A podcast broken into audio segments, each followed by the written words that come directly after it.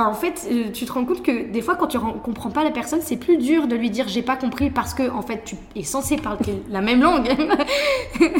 Et du coup, je trouve ça plus gênant. Et c'est vrai que je me suis retrouvée dans des situations des fois où j'osais pas dire là, je t'ai pas compris, et ça m'embarquait dans les trucs. Et c'était horrible. Genre, je me rappelle, tout début, donc je rencontre mes collègues et tout ici. Donc j'ai un de mes collègues qui est québécois et donc qui me raconte un petit peu ce qu'il fait au sein de l'entreprise. Et puis il me dit un truc, un mot qu'il répète souvent et puis vraiment je comprends pas. Et à un moment je lui dis mais attends là tu parles d'échelle et il me dit ah, crois pas. Donc tu sais un peu en compréhension, on est un peu gêné tu vois. Et puis je lui dis bon non mais t'inquiète c'est pas grave et il redit ce mot tu vois. Je dis mais si mais là t'as dit échelle mais ça veut dire quoi je comprends pas. Et là mon gars me dit mais trop pas j'ai dit logiciel tu vois. Bonjour à tous et bienvenue sur Filles Expat, le premier podcast francophone qui donne la parole aux femmes expatriées aux quatre coins du monde. Je suis Kelly Parichello et à travers chaque épisode, je te partage la conversation que j'ai eue avec une femme inspirante qui a osé sauter le pas de l'expatriation. On va te faire découvrir une nouvelle destination, un mardi sur deux, en échangeant en toute transparence sur le ressenti de chacune avant le départ, mais aussi une fois sur place. On va également tenter de comprendre les différents challenges que chaque pays peut avoir et te donner des réponses aux questions que tu te poses peut-être si toi aussi tu souhaites t'expatrier. Chaque discussion se veut authentique et on l'espère va rassurer les familles qui, eux, sont restées dans leur pays d'origine. Surtout que dans cette saison 5, croyez-moi, c'est dans des pays vraiment atypiques que j'ai décidé de t'emmener.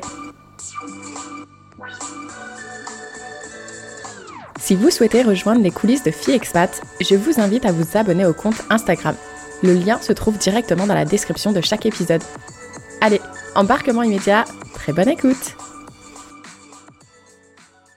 Bonjour à toi, chère auditrice et auditeur de FeelExpat. Ravie de savoir que tu as choisi de glisser un épisode de FeelExpat dans tes oreilles aujourd'hui. Et attention, je vais te proposer un nouvel épisode hors série aujourd'hui.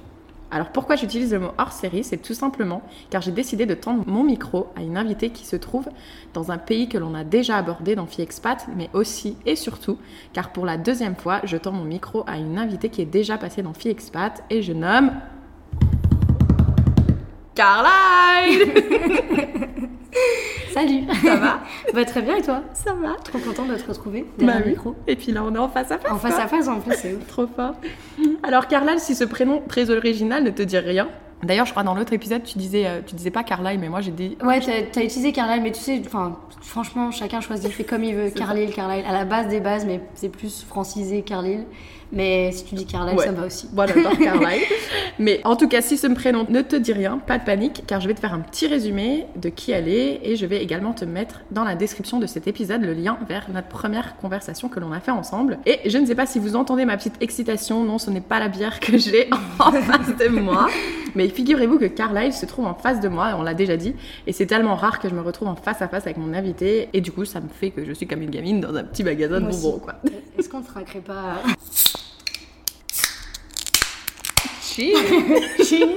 Ouais, d'ailleurs c'est dommage, on a des canettes, sinon ça aurait fait cling. On vient de traquer là, pour info. Bonne petite bière du Québec.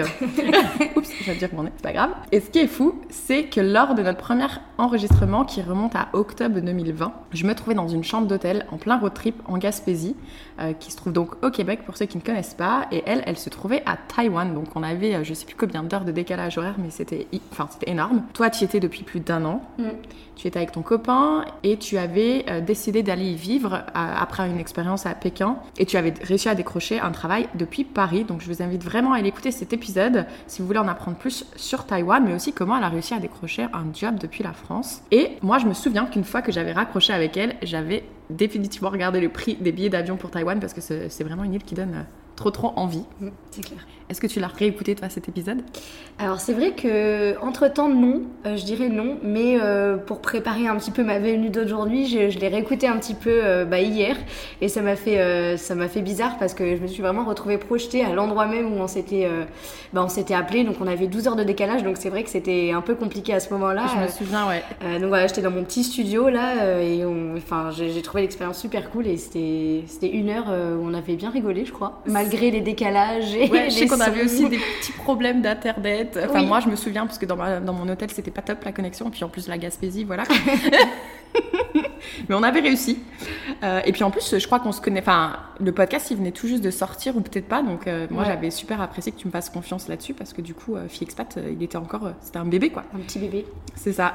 Mais du coup aussi, ce qui est trop, trop drôle, je vais te faire réécouter une chose que tu as dit à la 20e minute, et qui... Enfin, moi, j'en reviens toujours pas. Donc, attention, je vais lancer l'extrait. J'ai la personne qui est venue me ramener le portefeuille chez moi, en fait. Mais non. Je m'étais même pas rendu compte que je l'avais perdu. Et il y avait tout dedans. Ah ouais, c'est trop sympa. Ah ouais, c'est ça. Faut que j'habite au Canada, prochainement. Ouais, non, mais c'est... Prochaine destination. Et aujourd'hui, c'est ta prochaine destination, parce que tu es ici. J'ai écouté, je crois, mon cœur au moment où on en a discuté, tu vois, ça m'a fait un petit flash. Mais oui, c'est ouf. C'est ouf. C'est vraiment dingue. En plus, à ce moment-là, je pensais déjà pas du tout à une prochaine destination. Le Canada, ça avait toujours été, on va dire, un rêve d'enfant, mais sans vraiment trop m'y projeter. Et du coup, c'est dingue de réécouter ce passage-là, parce que c'était vraiment pas du tout un projet à la base. Et tu vois, comme quoi le destin... Il y a peut-être eu un déclic à ce moment-là, je me suis dit, tiens... Mais c'est faux, oui, parce que je me souviens, lors de notre conversation, tu vendais du rêve avec Taïwan, t'étais vraiment... t'avais l'air vraiment d'apprécier ce pays. Mm. Mais du coup, là, ça fait combien de temps que t'es ici ? Là, ça fait 10 mois à peu près, bientôt un an. Ouais, donc il n'y a pas eu grand-chose entre le moment où on a enregistré octobre 2020 et le moment où t'es arrivée. Oui, au final, en fait, il me semble que c'était quand même à la réflexion de partir à un moment donné de Taïwan, d'un commun accord avec mon copain. Parce qu'à ce moment-là, il y avait le Covid, comme tout le monde le sait, que du coup, ma famille, mes amis n'ont pas pu nous voir, que nous-mêmes, on ne pouvait pas forcément rentrer, parce que notamment mon copain avait un PVT, et à ce moment-là, s'il sortait du territoire, il ne pouvait pas rentrer. Okay. Donc c'était un petit peu bloquant à ce niveau-là. Et puis j'ai eu des petites mésaventures avec mon contrat de travail et mon boss à Taïwan. Et en fait, tous ces petits trucs mis bout à bout, le fait que je voulais peut-être revoir ma famille, même mes grands-parents qui commençaient à être un peu... vieillissant, etc. Et le fait aussi que donc Alex, mon copain, n'avait pas forcément réussi à trouver un travail sur place dans sa branche. Il est data analyst et tout le monde disait non mais il va trouver facilement et tout, et c'est vrai que le marché du travail est assez saturé quand même à Taïwan, et il faut aussi le répéter, le fait de ne pas savoir parler mandarin, forcément c'est un frein. Alors tu peux trouver un travail en parlant uniquement anglais, il n'y a vraiment pas de problème, mais c'est vrai que ça ne va pas t'ouvrir des portes, c'est sûr, quoi. Donc on a vraiment eu une réflexion au bout d'un an et demi avec le Covid, le fait que ça ne s'arrangeait pas, qu'on était un peu coincés. Mon travail qui tourne autour de l'international était aussi un peu... je cherchais un petit peu ce que je faisais, puisque mon travail même, c'était de pouvoir voyager, de rencontrer des clients à l'international. Donc un peu, on a un peu réfléchi, puis on s'est dit que ça serait peut-être mieux de rentrer en tout cas en France pour reconstruire ensemble un projet d'expatriation dans un autre pays, quoi. En plus, je me souviens de cette conversation parce que moi, j'avais dû rentrer en France alors que c'était pas prévu, en novembre 2020. Et je me souviens qu'on s'était écrit et que tu m'avais dit alors comment ça se passe pour toi le retour, etc. Parce que nous aussi, on va certainement rentrer.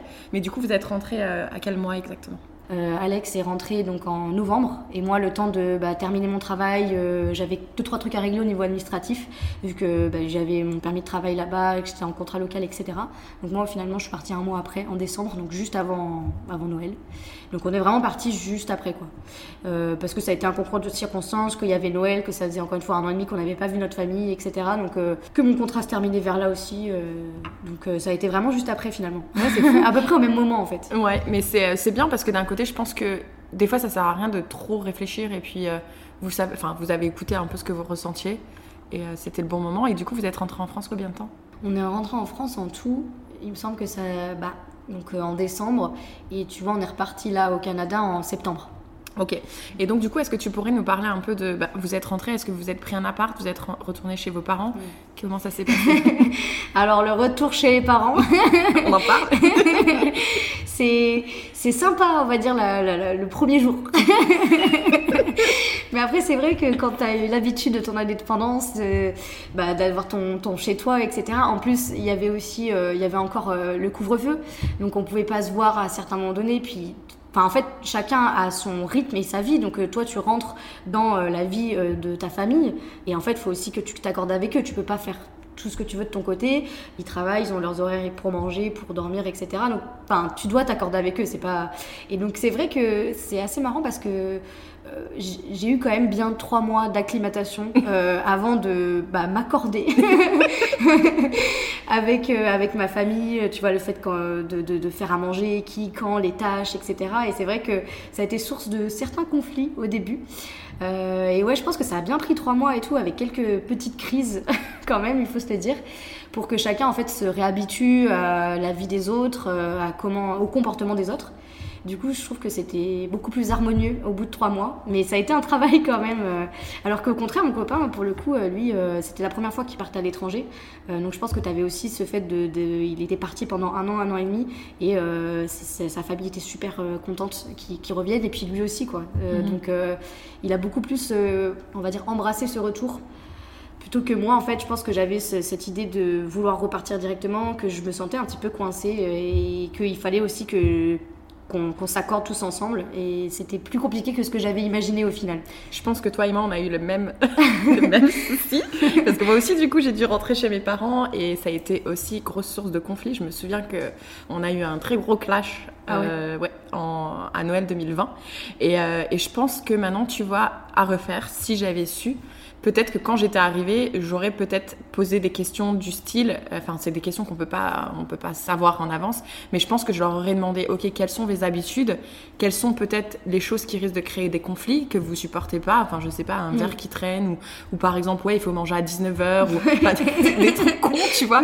Mais moi je vis un peu en mode, enfin je fais ce que je veux quand je veux, je regarde pas quelle heure il est, si j'ai faim je mange, enfin tu vois. Oui, c'est ça. Et c'est vrai que moi, mes parents, je sais pas si c'est pareil pour toi, mais ils ont une certaine routine, et c'est vrai que là on arrive dans leur routine, et nous on se dit ouais mais ils doivent être contents, je suis ici et tout ça, et au final non, ça se passe pas comme ça, ça passe pas ça. Donc si tu les écoutes et que tu rentres chez tes parents, et peut-être une conversation, c'est ça, communique bien avec eux, mais en tout temps, quoi. Essaye, même quand il y a un petit truc qui te fait chier, ou que tes parents, d'ailleurs les parents, s'il y a quelque chose qui fonctionne pas et tout, en parler directement, parce qu'en fait c'est des visions après qui sont différentes. Enfin je veux dire, aujourd'hui toi et moi on est adultes, et du coup on s'est construit indépendamment de eux. Donc comme tu dis, ils ont leur routine, et puis ils ont peut-être un degré aussi pour le rangement, pour plein de choses que toi t'as pas forcément, parce que tu t'es construit différemment de ton côté, quoi. Ouais. Donc c'est vrai que la communication, mais dans toute chose, hein, et de la communication non violente, parce que moi c'était ça aussi un peu le souci. Okay. J'ai énormément de difficultés quand la voix elle commence à être élevée, tu sais, où tu sens que ça commence à devenir une engueulade. Moi j'ai tendance à vraiment me braquer, parce que j'aime pas en fait. C'est pas que ça me met mal à l'aise, c'est juste que je vois pas où est-ce que ça nous mène de se crier dessus, en fait. C'est, pour moi, on est des adultes, et même je me souviens avoir fait cette réflexion, je ne suis plus une ado. Je sais que là, je suis revenue ici et je peux paraître comme une ado, mais il y a quand même plus de 10 ans, 20 ans qui se sont passés depuis le moment-là, et des fois, j'avais le sentiment qu'on parlait pareil que quand j'avais 14 ans, sauf que je n'ai plus 14 ans. Ouais, c'est vrai. Et donc, ouais, ça, c'est un bon message aussi, s'il y a des parents qui nous écoutent, c'est aussi, de ne pas nous revoir comme des enfants, et peut-être justement avoir vraiment un dialogue ouvert, et ne pas attendre d'être, tu vois, dans un état où on en a marre pour commencer à ouvrir ce dialogue, parce que là, on aura déjà atteint un point de non-retour. Exactement. Et je trouve ça dommage. Donc, du coup, toi, t'as quand même tenu 3 mois, moi, j'ai tenu 2 mois. Et un jour, après une engueulade, j'ai fait bon, je vais prendre mon billet d'avion. Au final, j'ai tenu plus longtemps que ça, parce qu'en fait, ça a mis vraiment 3 mois dans ma perception. Après, peut-être que mes parents l'ont vécu différemment. Pareil, j'ai une petite sœur et mon frère, c'était peut-être complètement différent, mais c'est vrai que des petites attaques comme ça tous les jours, avec des non-dits derrière, sans que ce soit très clair sur qu'est-ce qu'on reproche, du pourquoi, du comment, d'expliquer les choses en fait, parce que c'est une routine, mais que toi tu la comprends plus. Ça a vraiment mis 3 mois à ce qu'on en discute, avec certaines crises justement qui ont amené à des dialogues un petit peu de sourds, à des non-dits et tout, alors qu'en fait je pense qu'on aurait pu en discuter en amont, quel moment, et je pense qu'on aurait pu mettre à plat quelques trucs, je pense. Donc oui, et au final je suis quand même restée chez eux, parce que en fait on est revenu, on vient d'un petit village dans la Drôme. Et vu que dans mon idée c'était vraiment de repartir, vraiment j'avais pas dans le projet de rester en France, je m'étais dit je vais essayer de garder mon argent de côté, on va dire. Ça nous permettait de voir notre famille, parce qu'on était tous les deux proches l'un de l'autre, tout en se voyant tous les deux, sans avoir besoin de prendre un appartement, parce que je trouvais qu'à ce moment-là c'était un peu une dépense inutile, sachant qu'il y avait le Covid, le couvre-feu et tout. Je me disais en fait t'as même pas forcément de liberté aujourd'hui à avoir ton propre appartement que tu vas payer. Enfin bref, donc... Ah non, je te suis, c'est une dépense inutile. Mais par contre, parce qu'à ce moment-là, tous les deux, vous n'aviez pas de travail. Voilà, c'est ça. Ouais, donc vous aviez le chômage quand même, ou quelque chose ? Moi, j'avais le chômage. Ok, cool. Ouais. que j'ai réactivé et tout en rentrant. Et donc, mon copain, non. Donc, en fait, quand on est revenu en France, avant de revenir, d'un commun accord, on s'était vraiment dit, là maintenant, on revient en France pour retrouver notre famille, passer du bon temps, etc. Les fêtes de Noël et tout, c'était vraiment, c'était super chouette parce que, encore une fois, ça faisait un bout de temps qu'on n'était pas rentrés. Et l'idée, c'était de construire notre projet. Et d'ailleurs, je fais un lien avec le dernier podcast que tu as sorti avec Oriane, qui est quand tu es avec un compagnon, de pouvoir créer ensemble un projet d'expatriation, c'est vraiment important. Et en fait, je pense que autant la première fois quand je suis partie à Taïwan, c'était mon projet. Et il m'a suivi parce qu'il avait envie de découvrir, mais à la base c'était entre guillemets mon projet. Autant là, on a essayé vraiment de construire un truc ensemble avec ce qui pourrait nous faire plaisir et surtout lui donner la possibilité de trouver un travail dans un autre pays, quoi. Donc en fait, d'un commun accord, on s'est dit qu'on avait listé des endroits qui nous plaisaient plus ou moins. Donc le Canada est arrivé en premier, encore une fois d'un commun accord si tu veux. Moi je pense que j'ai toujours l'Asie dans mon cœur, mais c'est vrai qu'il faut aussi que je prenne en compte ces besoins, ces envies de découverte. Et c'est vrai que le Canada me plaît aussi énormément. Donc il y avait ça, il y avait l'Europe, Berlin, etc. Et donc il a commencé à entamer ses recherches quand il est rentré en France pour trouver un VIE dans un de ces pays qu'on avait validé ensemble, on va dire. Parce que du coup, comment tu choisis un pays en fait, est-ce que ça va être des critères climatiques, des critères de facilité d'intégrer le pays? C'est une bonne question. Je pense que j'avais vraiment pas d'idée précise en tête sur quelle est ma prochaine destination. Du coup, encore une fois, on s'est posé en disant qu'est-ce qui nous plairait. Au début, on était parti sur l'Europe du Nord. Je pense que il me semble qu'on avait regardé peut-être le Danemark, Norvège et tout, parce que en plus t'as un peu dans ton imaginaire l'idée que tu sais ils sont super heureux là-bas, que la vie est vraiment chouette et tout. Et du coup on s'était quand même un peu renseigné et on s'était rendu compte que c'était pas si facile que ça au niveau de l'intégration pour trouver du travail, qu'il fallait quand même souvent que t'apprennes la langue, quoi, que c'était pas tout rose derrière ce qu'on imaginait. Donc on avait quand même fait quelques recherches. Écouter des podcasts, exactement, pour des retours d'expérience, etc. Et c'est vrai que, au final, on s'était dit, on s'était arrêté sur le Canada et Berlin parce que j'étais déjà allée à Berlin et que j'aime beaucoup cette ville, et le Canada et précisément Montréal parce que ça nous permettait de voyager, de découvrir vraiment un pays tout en ayant la langue française, un pays francophone, on va dire. Parce que pour le coup, je pense que mon copain à l'époque se sentait pas vraiment légitime d'aller dans un pays anglophone, sachant qu'il ne maîtrisait pas encore vraiment la langue. Donc il s'était dit ça peut être un bon compromis d'aller de chercher à Montréal un VIE dans une entreprise française avec son expérience. Okay. Et que ça serait peut-être plus simple pour trouver un travail. Donc ça a été amené comme ça en fait, la réflexion, on va dire. Ouais, parce que j'allais te la poser la question, puisque le Canada c'est quand même très grand, donc pourquoi le Québec? Mais du coup tu as répondu. Ouais, c'est ça, oui, du coup c'est exactement ça en fait, pourquoi on était quand même ouverts. Enfin, je pense qu'à la toute base, moi je pense que j'aurais préféré peut-être plus du côté ouest, Vancouver, etc. Parce que déjà c'est anglophone et que du coup j'imagine que la culture est un peu plus différente. Et aussi parce qu'il y a des liens très très forts avec la communauté asiatique et notamment la communauté chinoise. Qui est énorme là-bas.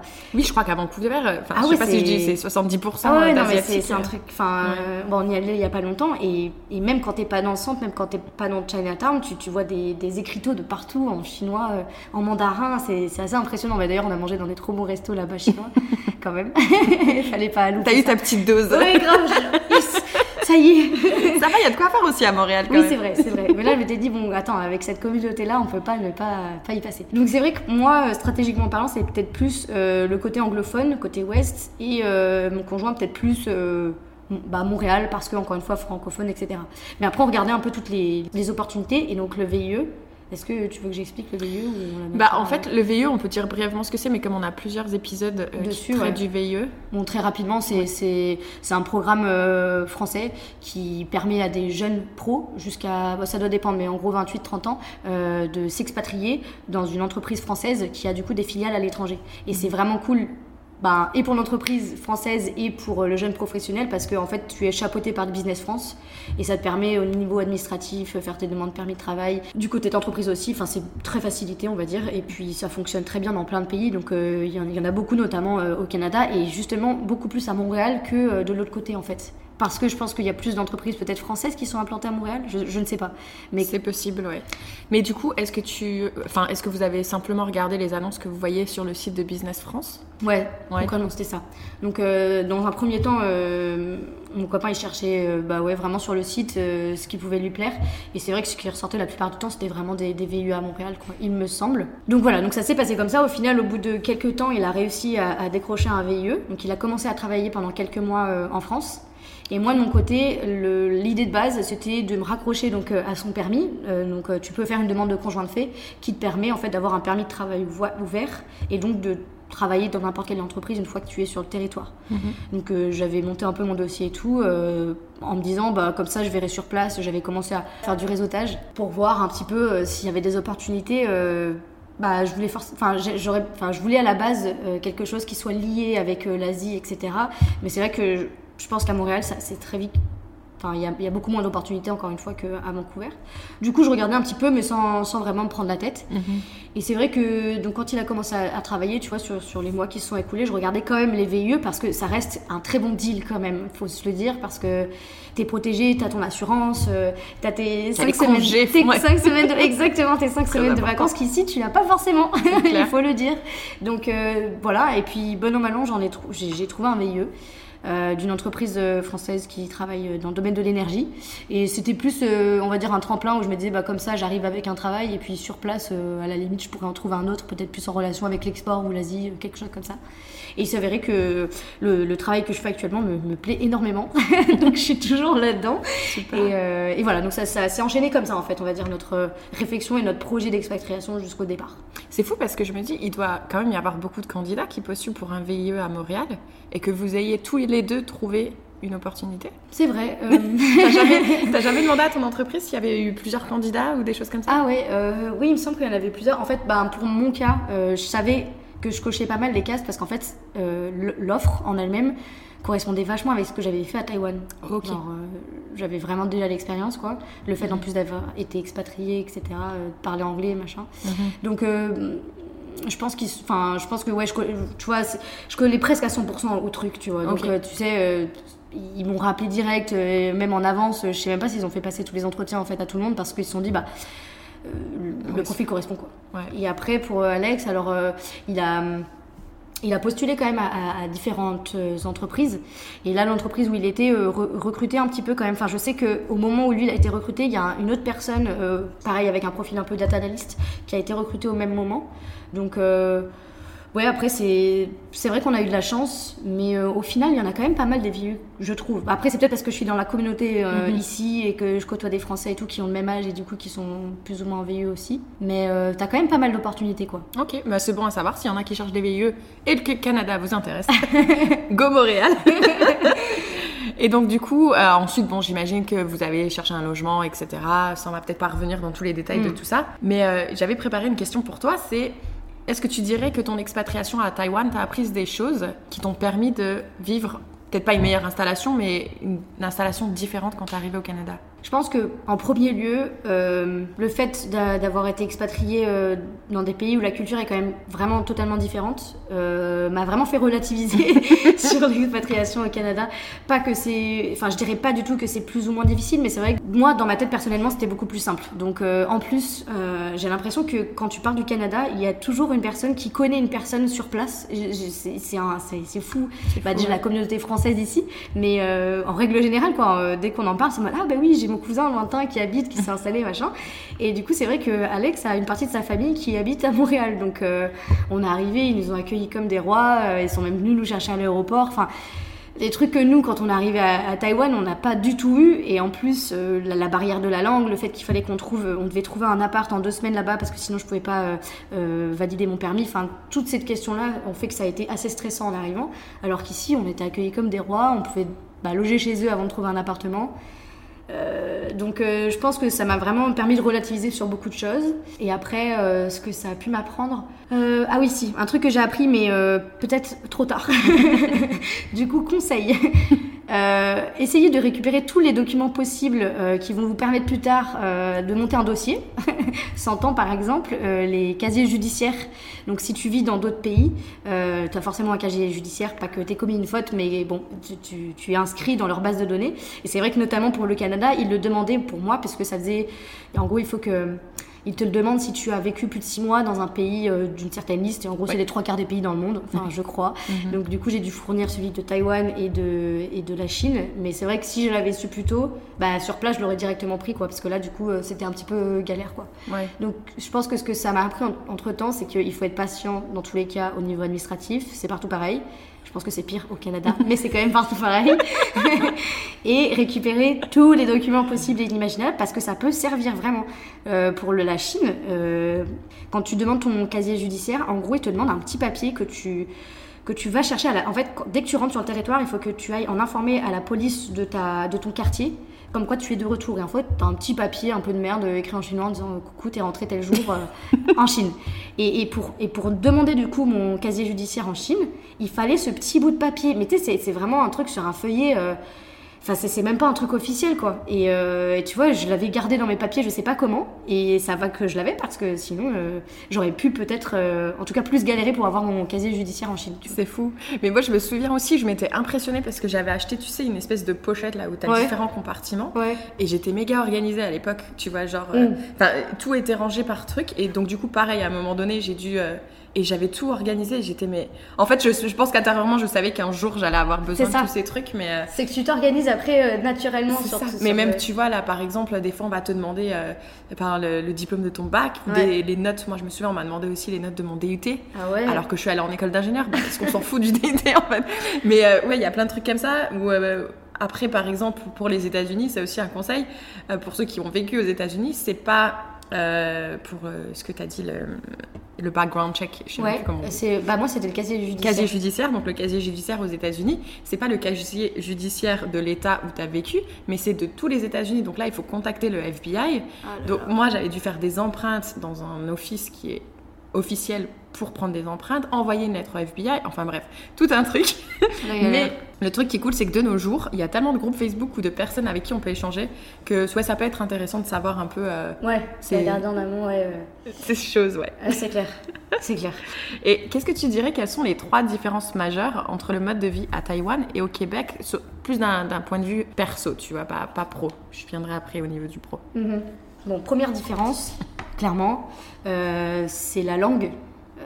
Mais pas dans le sens où on s'imagine, c'est-à-dire que donc je parle mandarin, je suis pas bilingue, mais du coup j'arrivais quand même à me faire comprendre à Taïwan, il n'y avait pas trop de problème, on va dire.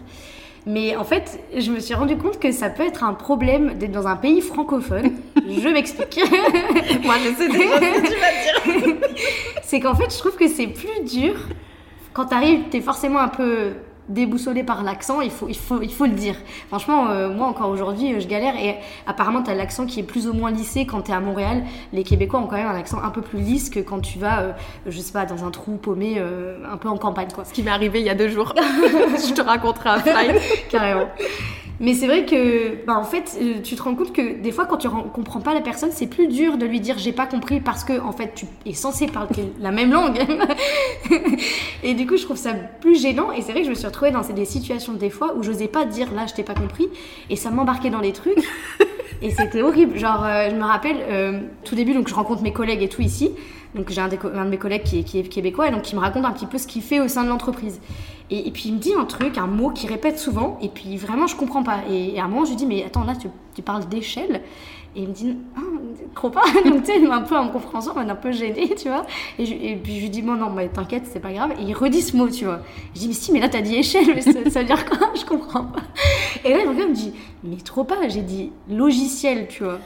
Et ici, ils disent ichiel, mais vraiment un truc comme ça, tu vois. Et encore aujourd'hui, quand il le dit, ça me fait trop rire. Parce que... Et du coup, on s'est regardé les deux avec des yeux de merde en fond, en mode, oh là là, mais c'est quoi, genre trop gênant. Et moi, j'étais super gênée. Et il y a plein de situations comme ça et tout. Enfin bref. Donc finalement, c'est la langue qui peut être ton amie, mais des fois pas trop, parce que on a quand même clairement des différences au niveau de l'utilisation du vocabulaire et puis surtout de l'accent. Alors tu t'y habitues, mais c'est vrai que ça a été un peu... ça a été un peu marrant au début, quoi. Et voilà, c'est déjà la fin de la première partie de ce témoignage. Libre à toi si tu as le temps de pouvoir écouter la suite. Je te l'ai déjà mise en ligne.